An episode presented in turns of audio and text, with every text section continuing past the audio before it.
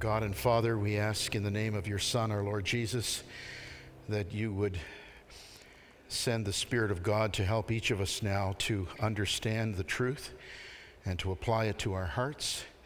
We ask this in Christ's name. Amen. Please be seated. Take your Bibles and let's turn to uh, 1 Corinthians, 1 Corinthians chapter 9. I'm going to do something a little different this morning. We're actually going to start in 1 Corinthians at chapter 9, and then we're going to um, go into the second letter that Paul wrote, uh, 2 Corinthians chapters 8 and 9. If you are visiting with us this morning, we've been in the book of 1 Corinthians now since the beginning of this year, and um, we've been moving through verse by verse, chapter by, chap- by chapter. And uh, those of you who have been here, you will remember that last Sunday morning I spoke from 1 Corinthians chapter 7. And so you're saying, okay, John, you've just gone to chapter 9. Why are you skipping chapter 8? Well, I'm not going to skip, I'm going to skip chapter 8 today, but I am going to go into chapter 8 next Sunday morning. And let me tell you the reason why. From chapters 8 through 10, the Apostle Paul shifts his focus. Now, he's still talking about holiness. That was a problem in the Corinthian church. There was so much unholy living, and, and Paul's going to focus on that. But in chapters 5 through 7, his focus is sexual holiness. From chapters 8 through 10, he begins to talk about spiritual holiness. What do I mean by that? Well, in chapters 8 and 10, he addresses the issue of idolatry. And in chapter 10, he makes an alarming state, statement around verse 21 22, where he talks about the Corinthians participating with demons. So when we think of the occult, or sorry, when we think of idol- idolatry and we think of participation with, with demons, the word we normally use to describe that is the word occult. And occult comes from the Latin word occultus, which simply means the things that are done in the dark, the things that are hidden. And so we're going to talk next Sunday morning about the occult and about the work of demons. And um, for two Sundays in a row, we're, gonna, we're basically going to talk about the work of demons in the life of believers. So I want to skip chapter 8 this morning, not because I, I, I, I want to, but just because I feel that when we get to chapter 9, the Apostle Paul goes down a little bit of a rabbit trail. And I'll explain that in a moment. But I want to take chapter 8 and chapter 10 together because of the importance of Paul's teaching to us today. So we're in chapter 9 today, beginning at verse 7. And as I said, the Apostle Paul goes down a little bit of a rabbit trail. Now, it's all tied in to what he says from chapters 8 through 10 about spiritual holiness, but he, he goes down this rabbit trail for just a moment and he talks in this rabbit trail about Christian stewardship, about financial giving. And um, I want you to see there, there, there, there, are two things that I want to say by way of preface to this message, uh, as an introduction to this message. And the first is that here in chapter 9, uh, Paul gives us the specific principle of supporting financially those who preach the, go- the gospel. And he starts with this in verse 7. But what he says about the specific principle of supporting those financially who preach the gospel of Christ, what he says is rooted in the Old Testament writings. So um, he, he starts with a question in verse 7 who serves as a soldier at his own expense? Um, what he's basically saying is a soldier deserves his wage. And so he refers to the law of Moses. Verse 8 Do I say this merely from a human point of view? Doesn't the law say the same thing? Verse 9 For it is written in the law of Moses, Do not muzzle an ox while it is treading out the grain. Now, what does he mean by that? Well, the next line says, Is it about oxen that God is concerned? And the answer to that is no. He's talking about those who preach the, go- the gospel.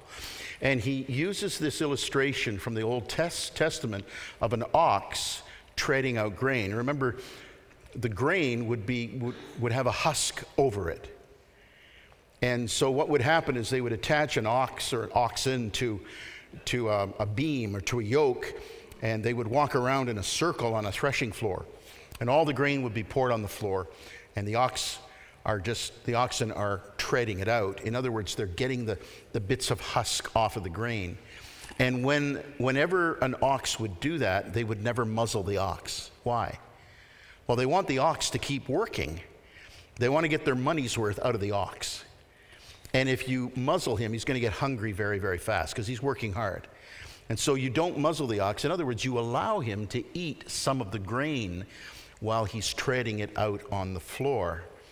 And essentially, Paul says, well, that should be true for those who preach the gospel.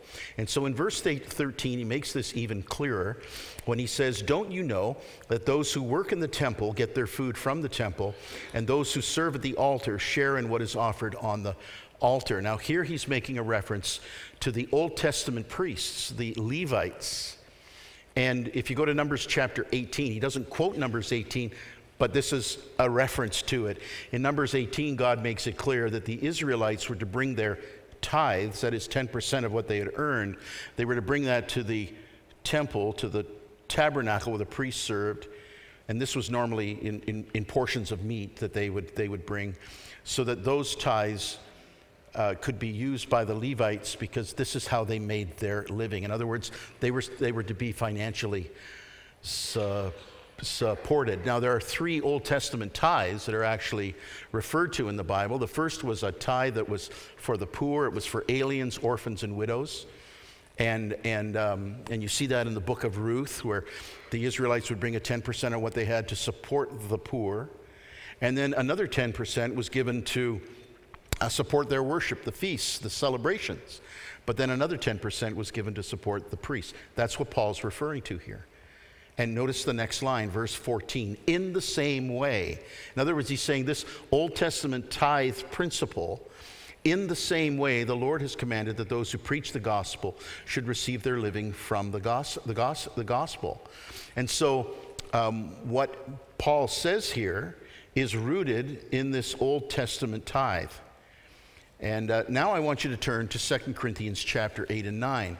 We've looked at the specific principle of supporting financially those who preach the gospel, rooted in the Old Testament writings.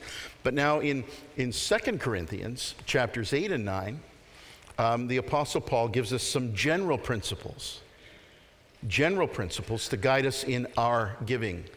And what he gives us here in chapters 8 and 9 is the most comprehensive list of guidelines that you will find anywhere in the New Testament writings concerning giving.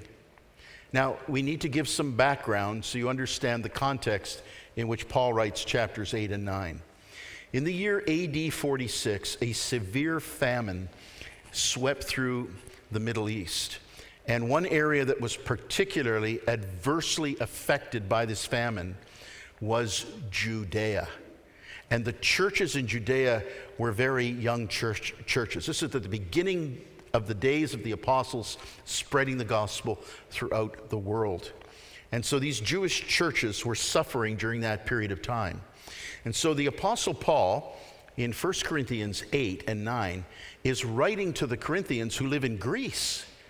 And he's pointing out to them that they had made a commitment, they'd made a decision earlier, they'd expressed their intentions to give financially to help the Jewish churches in Judea so that they could live through this famine.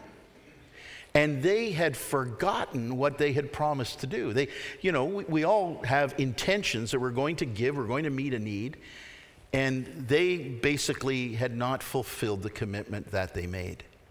So the Apostle Paul's writing, and he's saying to them, Hey, you made a com- commitment, you expressed an intention, and now you have an opportunity to give.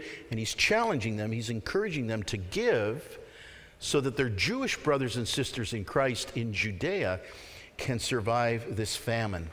So that's the context in which he writes. But keep this in mind what he says about giving here are general principles that are timeless in nature, but they're rooted in this first century famine.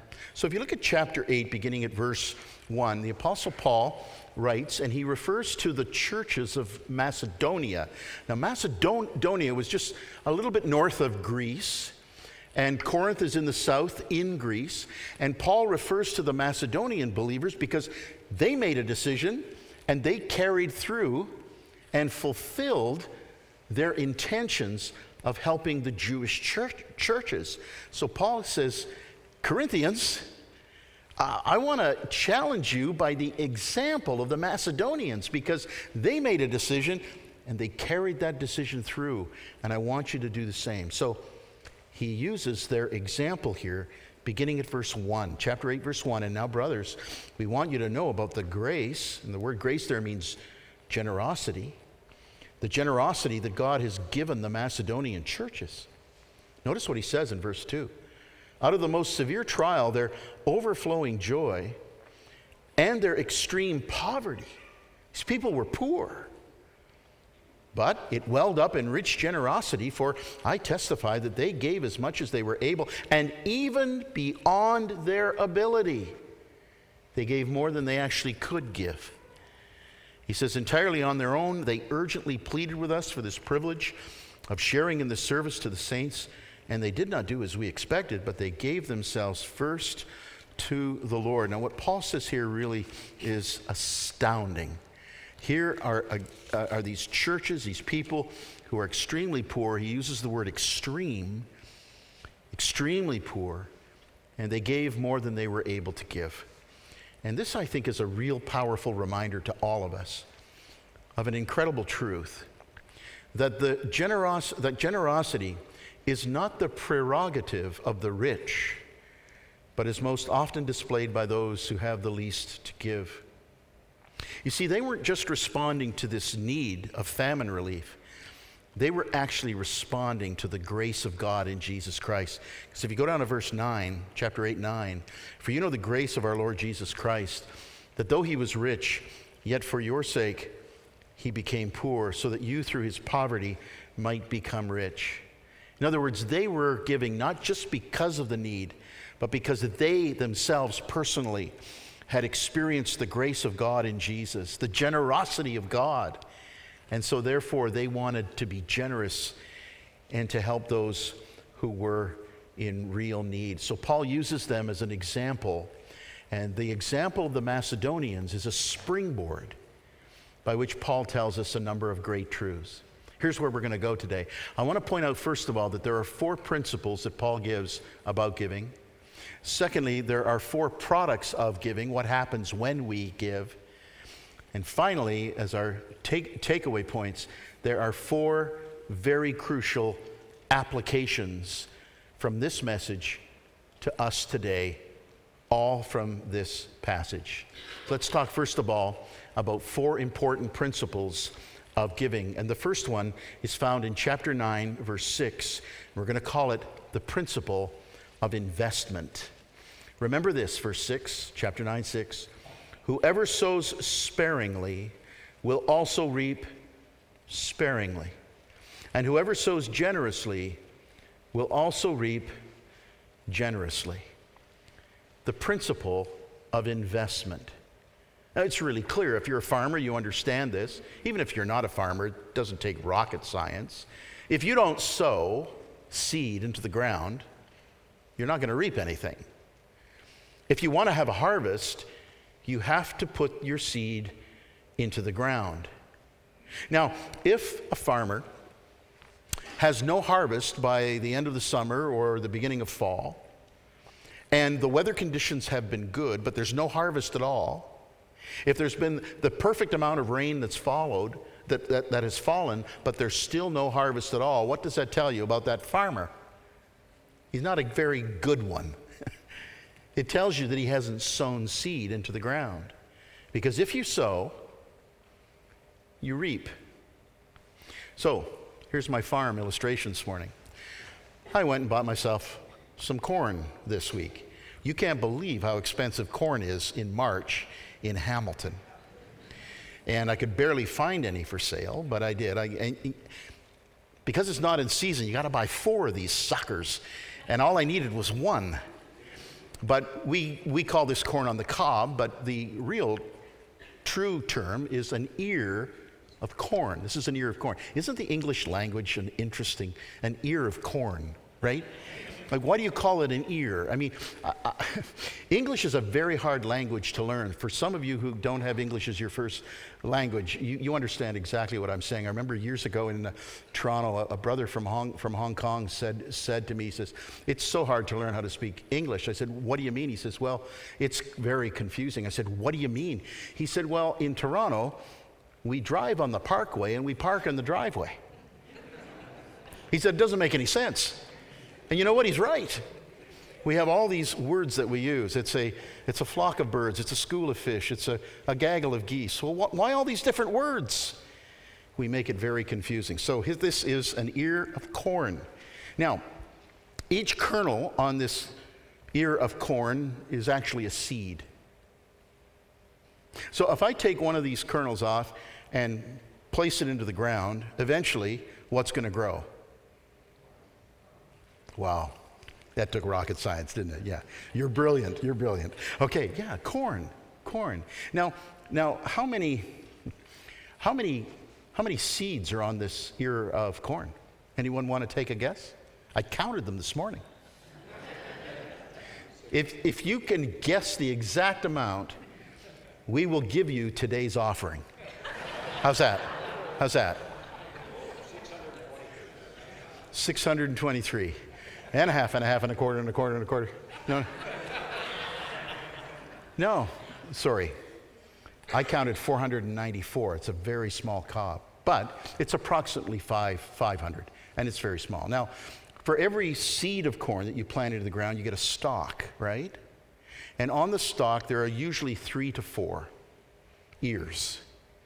So, to round it off, it's about 2,000 kernels of corn for every one single kernel of corn that you plant into the ground. That's, that's not bad. That's, that's a pretty good invest, investment. One to a thousand. The principle of investment is this you get if you give. You get if you give. If you, if you sow sparingly, just a few seeds, you're only going to reap sparingly. But if you sow a lot of seeds, you're going to reap generously. That's what Paul's saying. So let me put it in another, another way. When you give your money to God, to God's work, you are investing with God. Now, if there's anything we know about invest, investments, when we invest our money, we want to make sure we're doing it with a reputable person, with uh, some kind of a um, an organization that, we, that has a, a good reputation. Giving is investing with God. Number two, second principle the principle of identity. Now, it's implied in verse 6, but it's, it's also clear in the illustration that I'm giving. If you plant corn in the ground, what is the identity of the plant that comes out of the ground? It's corn. You don't get anything else. If you're putting corn in the ground and hoping to get toma- tomatoes, you definitely are not a farmer. You're not even a gardener for that matter. If you plant corn, you reap corn. Now, the application of this principle is very, very broad. It, this, isn't, this isn't just a principle that relates to money. For example, if in, uh, in uh, Galatians, in the book, the book of Galatians, the Apostle Paul writes, Don't be deceived, God cannot be mocked.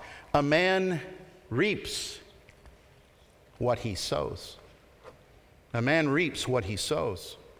He goes on to say, The one who sows to please his sinful nature will from his sinful nature reap destruction. But the one who sows to please the Spirit, the Holy Spirit, will from the Holy Spirit reap life everlasting. So if you, if you are always losing your temper and you, you are an angry person, you have a root of bitterness in your, in your heart, and that, that root manifests itself in, all the time in many different ways. What are you going to reap? You're going to get the same. If you, if you have a critical spirit and you are always going around criticizing this and criticizing that, what are you going to reap? Criticism's coming. But, but if you are kind, and you always speak gentle words and encouraging words and kind words to others, that's what's coming back at you. Don't be deceived. God is not mocked. A man will reap what he sows. Here's the bottom line you get what you give. And this is true in finances also. Because Jesus said in Luke 6, give, he was talking about money, give and it will be given to you. And he went on and he said, Good measure, pressed down, shaken together, and running over. He's, the illustration he's using is of like a bushel, a basket, and, and you pour the grain in, and, and you want to get more in. What do you do? Well, you, well, you shake it. Just like you would, put sugar into a bowl and you shake the bowl to get the sugar to settle so you can get more in, or rice, or whatever the product is. You shake it and then you press it down because you want to accommodate more in the basin or the basket that you have. And Jesus says, For with the measure you use, it will be measured to you. So if you're being generous again, then generosity is coming back to you. So let's sum up the first two principles. Principle invest, investment, you get if you give. Secondly, the principle of ident- identity, you get what you give. So this brings us now to the principle of increase. Again, verse 6 sow sparingly, reap sparingly. Sow generously, reap generously. Look at what he says in verse 10. Now, he who supplies seed to the sower and bread for food will also supply and increase. See that? Increase your store of seed and will enlarge the harvest of your righteousness. Verse 11, you will be made rich in every way. Why? Get it all for yourself? No, so that you can be generous on every occasion. And through us, your generosity will result in thanksgiving to God. So the principle of increase then means that you get more than you give. Again, what Jesus said, given it will be given to you, for with the measure that you use, so it will be measured to you. So if there are four, if there's one stalk that has four ears of corn, and this is a small ear, you're getting 2,000 for every seed of corn that you place in the ground. That's a pretty good increase. But imagine if you were a farmer and you took one kernel of corn and you planted it in the ground, and all you got was one kernel of corn. Is it worth your time? Is it worth your effort? No, you want to get out of farming fast because of all the time you expend and the energy you expend, you're not getting anything back. Listen, I want to I want to make a promise to you today, okay? I'm making a promise, and you can hold me to this promise. You cannot, you cannot invest in anything that will pay a higher dividend than investing in the things of God. I'm going to say it again. You cannot invest in anything that will pay a higher, higher dividend than investing in the things of God. Friends, there is no financial plan, there's no retirement plan, there are no stocks and bonds, there's no real estate deal, there's no investment that you will make that can pay a higher dividend than giving to support the work of God. The return is incredible. In Mark chapter 10, Jesus has a conversation with a young man, and he's referred to as the rich young ruler. He's a young man who was wealthy and he seemed to have some political status as well. The man comes to Jesus. He's quite intrigued by Jesus and he asks an important question. He says, Good master, what must I do to inherit eternal life? That's a great question. Now, how would you answer that? I mean, I'd say immediately believe in the Lord Jesus Christ and you'll have eternal life. But that's not how Jesus answers him. What must I do to inherit eternal life? And Jesus says this it's astounding. He says, Go sell everything you have, give it to the poor. Now, that sounds like a contradiction to what the Bible says. Because is Jesus saying then that, that we can get eternal life by selling things and giving them to the poor? Is Jesus teaching that, that we get to heaven by doing good works? Is that what he's saying? You see, it sounds that way on the surface. But when you, when you look at the story in a very careful way, you begin to see that Jesus knew something about this young man. And this young man already had a God, he already had a Lord. And his God and his Lord was his money. Was his money. He had already broken the first command You shall have no other gods before me. And how do we know that, that, this, that money was his God? Because, because after Jesus spoke to him and said that to him, essentially Jesus was telling him to repent, change your way. And the Bible tells us that the man walked away. He walked away from Jesus. He walked away from Jesus, and when he walked away from Jesus, he walked away from eternal life. The most foolish decision any person could ever make. And then Jesus made this astounding statement. He said, It is easier for a camel to go through the eye of a needle. Do you know how small a, a, the hole is in a needle? You put your thread through that. It's easier for a camel to go through the, the eye of a needle than it is for a rich man to get into the kingdom of God. Now, listen, even if you find the skinniest camel around, the sucker has a big hump and he can't get through.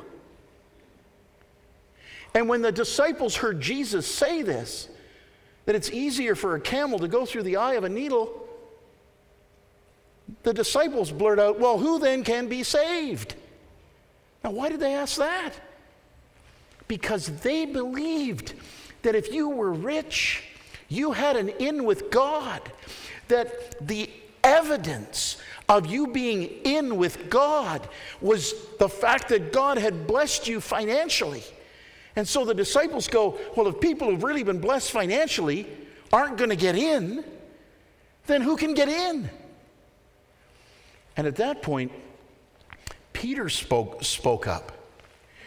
And um, and you know, usually Peter put his foot in his mouth.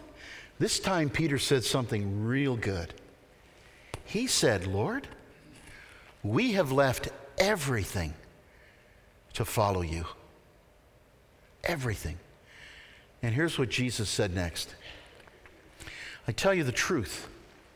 No one who has left home, or brothers, or sisters, or mother, or father, or children, or fields for me and the gospel will fail to receive a hundred times as much in this present age homes, brothers, sisters, mothers, children, and fields, and with them persecutions.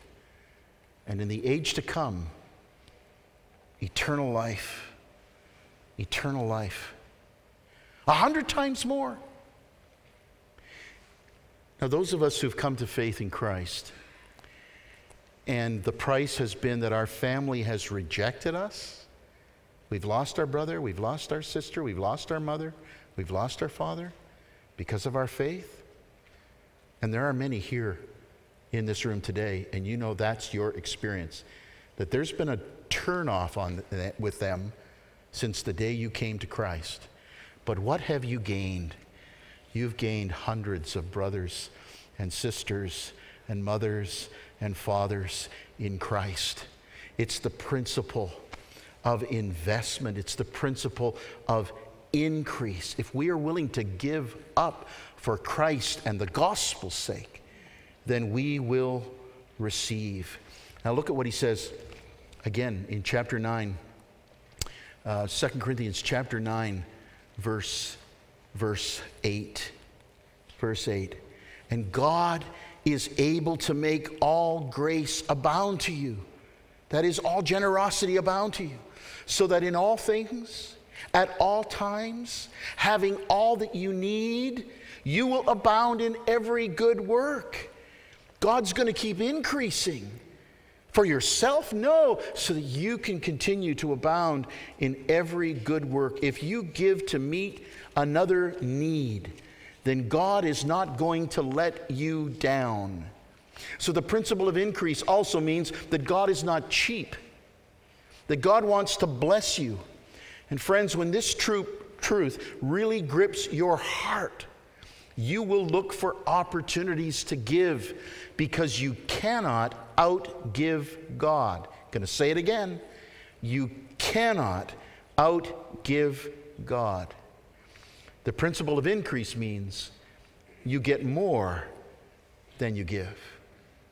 Let's talk about the fourth principle now, and it's the principle of interval. And again, it's implied here in verse 6, 9, 6. Whoever sows sparingly will also, meaning it's coming later, reap sparingly. There's an interval of time between putting seed into the ground and reaping the harvest that comes from that seed. Every farmer understands this. Plant in spring, reap in late summer or early fall. Every investor understands this.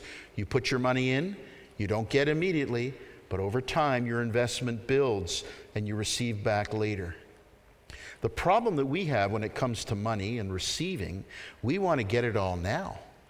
We want to get it all now. And if that's our motive, oh, I'm giving in order to get, and I want to get it now, this kind of fast food culture mentality that so many of us have, then all that reveals is that we're giving for the wrong reasons.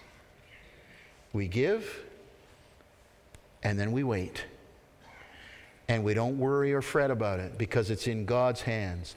But if you don't reap, eh, sorry, you don't reap, the day that you sow, we have to give God time. And so again, Paul says this in Galatians 6. He says, Don't be weary in doing good. Why? At the proper time, you will reap if you do not give up. You'll get the harvest if you don't give up. So we need then to determine that we're going to sow, determine that we're going to trust God and determine that then when we will wait and leave the increase in God's hands. Let's summarize all of these four principles. You reap if you sow, you reap what you sow, you reap more than you sow, and you reap later than you sow. These are the principles of giving from 2 Corinthians 9. So, what happens then when we give? Are there any results to our giving? Does, does, our giving produce anything? Is there any product that goes with our giving? And I think there are also four things that we see here in this passage. So, what we want to when we want to look at here is we want to answer what happens to us, what happens to others when we give, and what happens to God when we give. The first product we see is that we prosper both financially and spiritually. Look at chapter 9, verse 10 again. Chapter 9, verse 10. Now, he who supplies seed to the sower and bread for food will also supply and increase your store of seed and will enlarge the harvest of your righteousness. So, you're going to increase in your store of seed. That's the financial, physical aspect.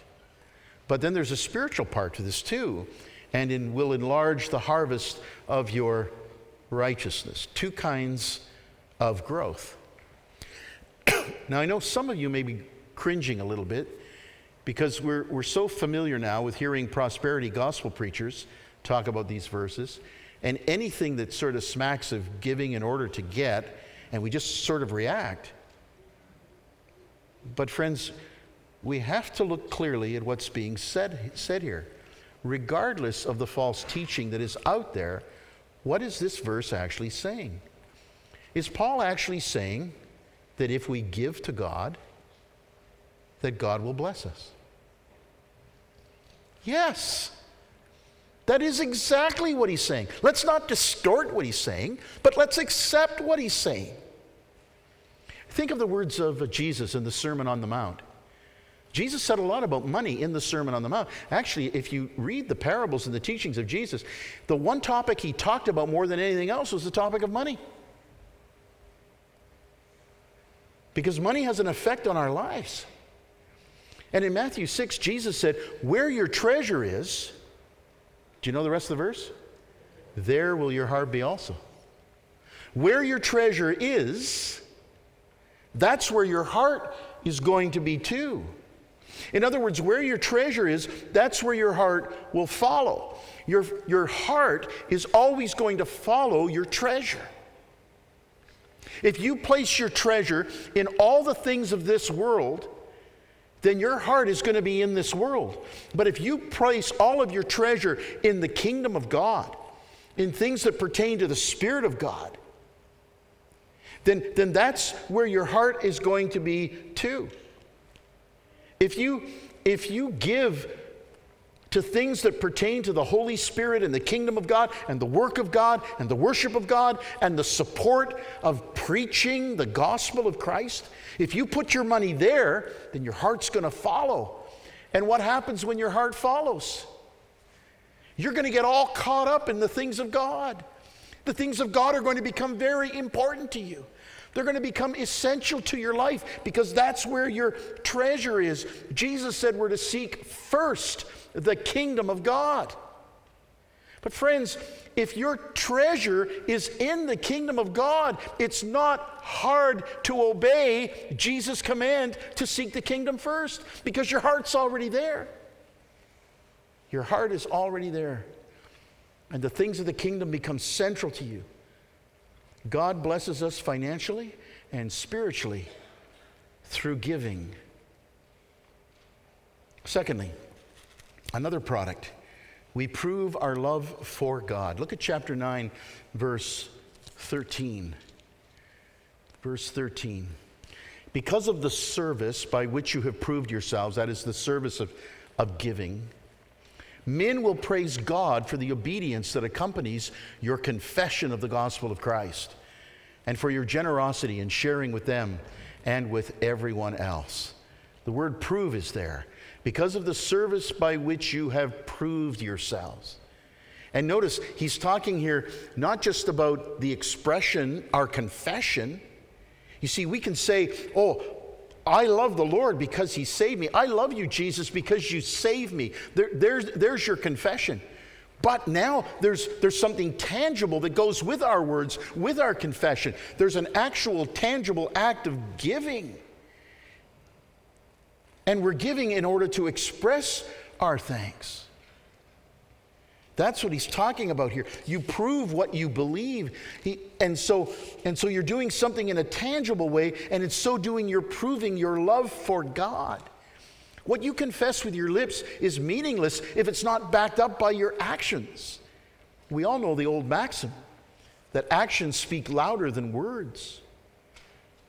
And so today in our worship, we have praised God in, in reading God's word. We've, we've, we've singing our praise to God, but we also took an offering. And I would suggest to you that when the offering plate went by and you put your offering on the plate, that that was also an act of thanksgiving to God. It was an act of worship. And in so doing, you're proving your love for God. And that's greater proof of your love for God than even the words that you will speak in worship. There's a third product, and that is that we provide for those in need. Look again at verse 12, chapter 9, verse, verse 12. This service that you perform is not only supplying the needs of God's people, but is also flowing with many, in many expressions of thanks to God. It's supplying the needs of God's people. Now, this takes us right back in the context to that famine in Judea. And the giving of the Corinthians then was going to supply for the needs of these people. But the truth, this truth is found throughout the Word of God. For example, in Acts chapter 2, Luke, Luke gives us a little cameo shot of the early church in Jerusalem. And he, he talks about their, their large celebration meeting. They, they gathered in the temple and they were praising God. But then he talks about their, their community group experience. They were meeting in houses, from house to house. They were praising God. And he describes that community life by saying they sold their possessions and goods and gave to anyone as he had need. And so, friends, whether it's an, an offering that we take up here at West Highland for earthquake relief for people in Turk, Turkey, like we did a few weeks ago, or money that we give in order to support the refugees that we have sponsored to come here, or whether it's for missionaries who we support, or, or a school like Heritage College or SEMBEQ in French Quebec, what are we doing when we give? We're giving to provide for the needs of people and ministries and individuals who serve, serve God. There's one more thing that, that, our, that our giving produces, and that's found in verse 12, in the last line of verse 12, when it says, In many expressions of thanks to God. We promote thanksgiving to God. Look also at verse 11. You'll be made rich in every way so that you can be generous on every occasion, and through us, your generosity will result in thanksgiving to God. Now, this is the key because this is the real motive. The real motive behind our giving is we are to give thanks to God for everything that He has given to us, for everything that He's entrusted into our hands to bless us personally, but also so that we can then bless others. We give thanksgiving to God. So we've looked at the principles, we've looked at the products of giving, and now let's focus in on four applications of giving that I think are pertinent to all of us. First of all, we must first give ourselves to God. Look at chapter 8, verse 5. Chapter 8, 5. 2 Corinthians 8, verse 5. And they did not do as we expected, but they first gave them, they gave themselves first to the Lord. Now that's the key. That's really the important point. You see, the issue is not your money or my money. The issue is you. The issue is me. The issue is my heart. The issue is your heart. Listen, it's possible to take all of the principles that I've just taught you this morning from chapters 8 and 9, and it's possible for you to take all those and to make a decision and, and, and, and to develop a plan for giving in order that you will ensure that you are a good steward and that you engage in regular, systematic giving. You can do all of that. But if you have not yet first given yourself to the Lord, then you don't really know a thing about giving. The, Phar- the Pharisees boast, boasted. I give, it, I give 10% of all that I have to the poor. And Jesus criticized them. Why? Because they were giving their money, but they had never given their hearts to God. Look at verse 7, chapter 9, verse 7. Each man should give, chapter 9, verse 7, each man should give what he has decided, what? In his heart to give what he's decided in his heart to give. Next line, not reluctantly or under compulsion, for God loves a cheerful giver. Now, why would Paul say that? Because there are people who don't give with their hearts. And there are people who just feel pressure to give. And they really don't want to give, even though they do give. And Paul is saying it's, it's, there are people, it's just not in their heart to give. But we must give with our hearts. Years ago, we had, a, we had a brother from our former church who was from India, and he went back there to serve there for about six or seven months. And he, he was involved in a northern part of India, and they, they led quite a few people to Christ. and a, a, a baptism was, was about to take place. And one of the men who had come to faith in Christ, he, he waded down into the water in the uh, river, and everyone was standing on the shore, and the pastor was out there in the water, and he waded into the water, and uh, he realized he still had his wallet in his pocket. So he reaches into his pocket and he, he gets out his wallet and he turns around and he realizes he's too far from shore to, th- uh, to, uh, to throw it back. So he just lifts it up in the air. And he's, he wades further into the water and he goes up to the, past, the, pa- the pastor. And the pastor just thought he had his hand up praise, praising God. But his intention was, I'm going under the water, but I'm not going to get my hand wet. I'm not going to get my wallet wet. But the pastor grabbed his hand, shoved it into his chest, and put him under the water. His wallet got baptized too.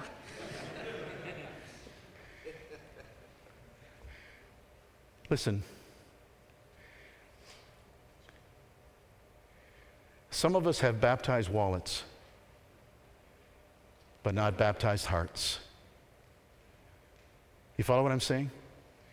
It needs to be from the heart. It needs to be from the heart. God doesn't want your money. God doesn't need it. Why? Because the earth is the Lord's and everything in it how much more wealthy can God get when He already has everything? But God wants you. He wants you to give yourself first to Him. The second application that I would make from these verses is that we must also recognize our individual accountability before God in the use of the finances that God has entrusted to us. Look at chapter 9, verse 7. 9, 7.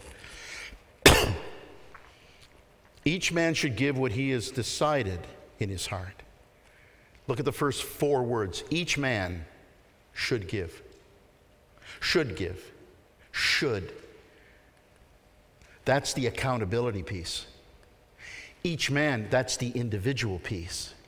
We are all individually accountable to God before God in what we do with our finances. The apostle Paul in 1 Corinthians chapter 16 verse 2 says on the first day of the week, Sunday, the day we worship. On the first day of the week, each one of you, each individual should set aside a sum of money. What's Paul saying? Well, well giving, giving should happen on the first day of the week, where, in terms of giving to the Lord's work, of course, giving should happen at all times if there's a need, but in terms of our worship, on the first day of the week, set aside a sum of money. Each one, we're all individually accountable to God. Sometimes when, when we look at this topic, we, we all tend to tune out because we kind of think, well, I don't really have a lot. But just, I want you to just think for a moment of how much money you're going to receive in your lifetime. So, for example, if you're 25 years of age and, and, and, and you're making a wage of 75,000, that's not an impossible wage, even at 25. Might be a little high, but, but if you're a family of four and you got 75,000, I would say you're, you're just barely able to make it if you can make it. So $75,000 a year. And let's say you work for the next 40 years to 65 before you retire. And let's say that during that 40 years you never receive a raise. It's just 75,000 each year and, and, and you don't receive any other kind of money. And, and we always do. In some way in life, we, we, somebody dies and, and money is willed to us, an inheritance comes to us, an investment is made, and, and we receive money in other ways. But if, if your only source of income was at $75,000 for 40 years, you realize that that's $3 million in 40 years? And now it sounds a little diff- different. You see, in the course of your lifetime, God is going to entrust into your hands an incredible amount of wealth. Even if you're poor, you add it all up, it's a staggering amount of money. And we have to give an account of everything that we've received. Where's it all going to go? What are you going to spend that money on? How are you going to use it? Of course, you're going to, you're going to use it to, to care for the needs of your kids and family. You're going to put food on the table, uh, rent or a mortgage or car payments or whatever. I mean, there's all kinds of legitimate expenses in life, and God wants you to be a good steward. And that's part of your service to your loved ones, of course. But what are you going to accomplish for eternity and for the kingdom of God with whatever sum of money that God is going to put into your hands throughout the course of your life? Each of us must recognize our individual accountability before God. The third application I would make here is that we must, every one of us, make a decision and develop a plan. I want to take you back to verse 7 again, chapter 9, verse 7. Each man should give what he has decided in his heart to give. The word decided, see that? Decided. A decision is, has to be made. Some translations say what each man or each person has purposed in his or her heart to give. Now, when you, when you use the word decided or purpose, the idea here is there's thoughtfulness here. You're, you're, you're thinking the issue through. You're thinking it through.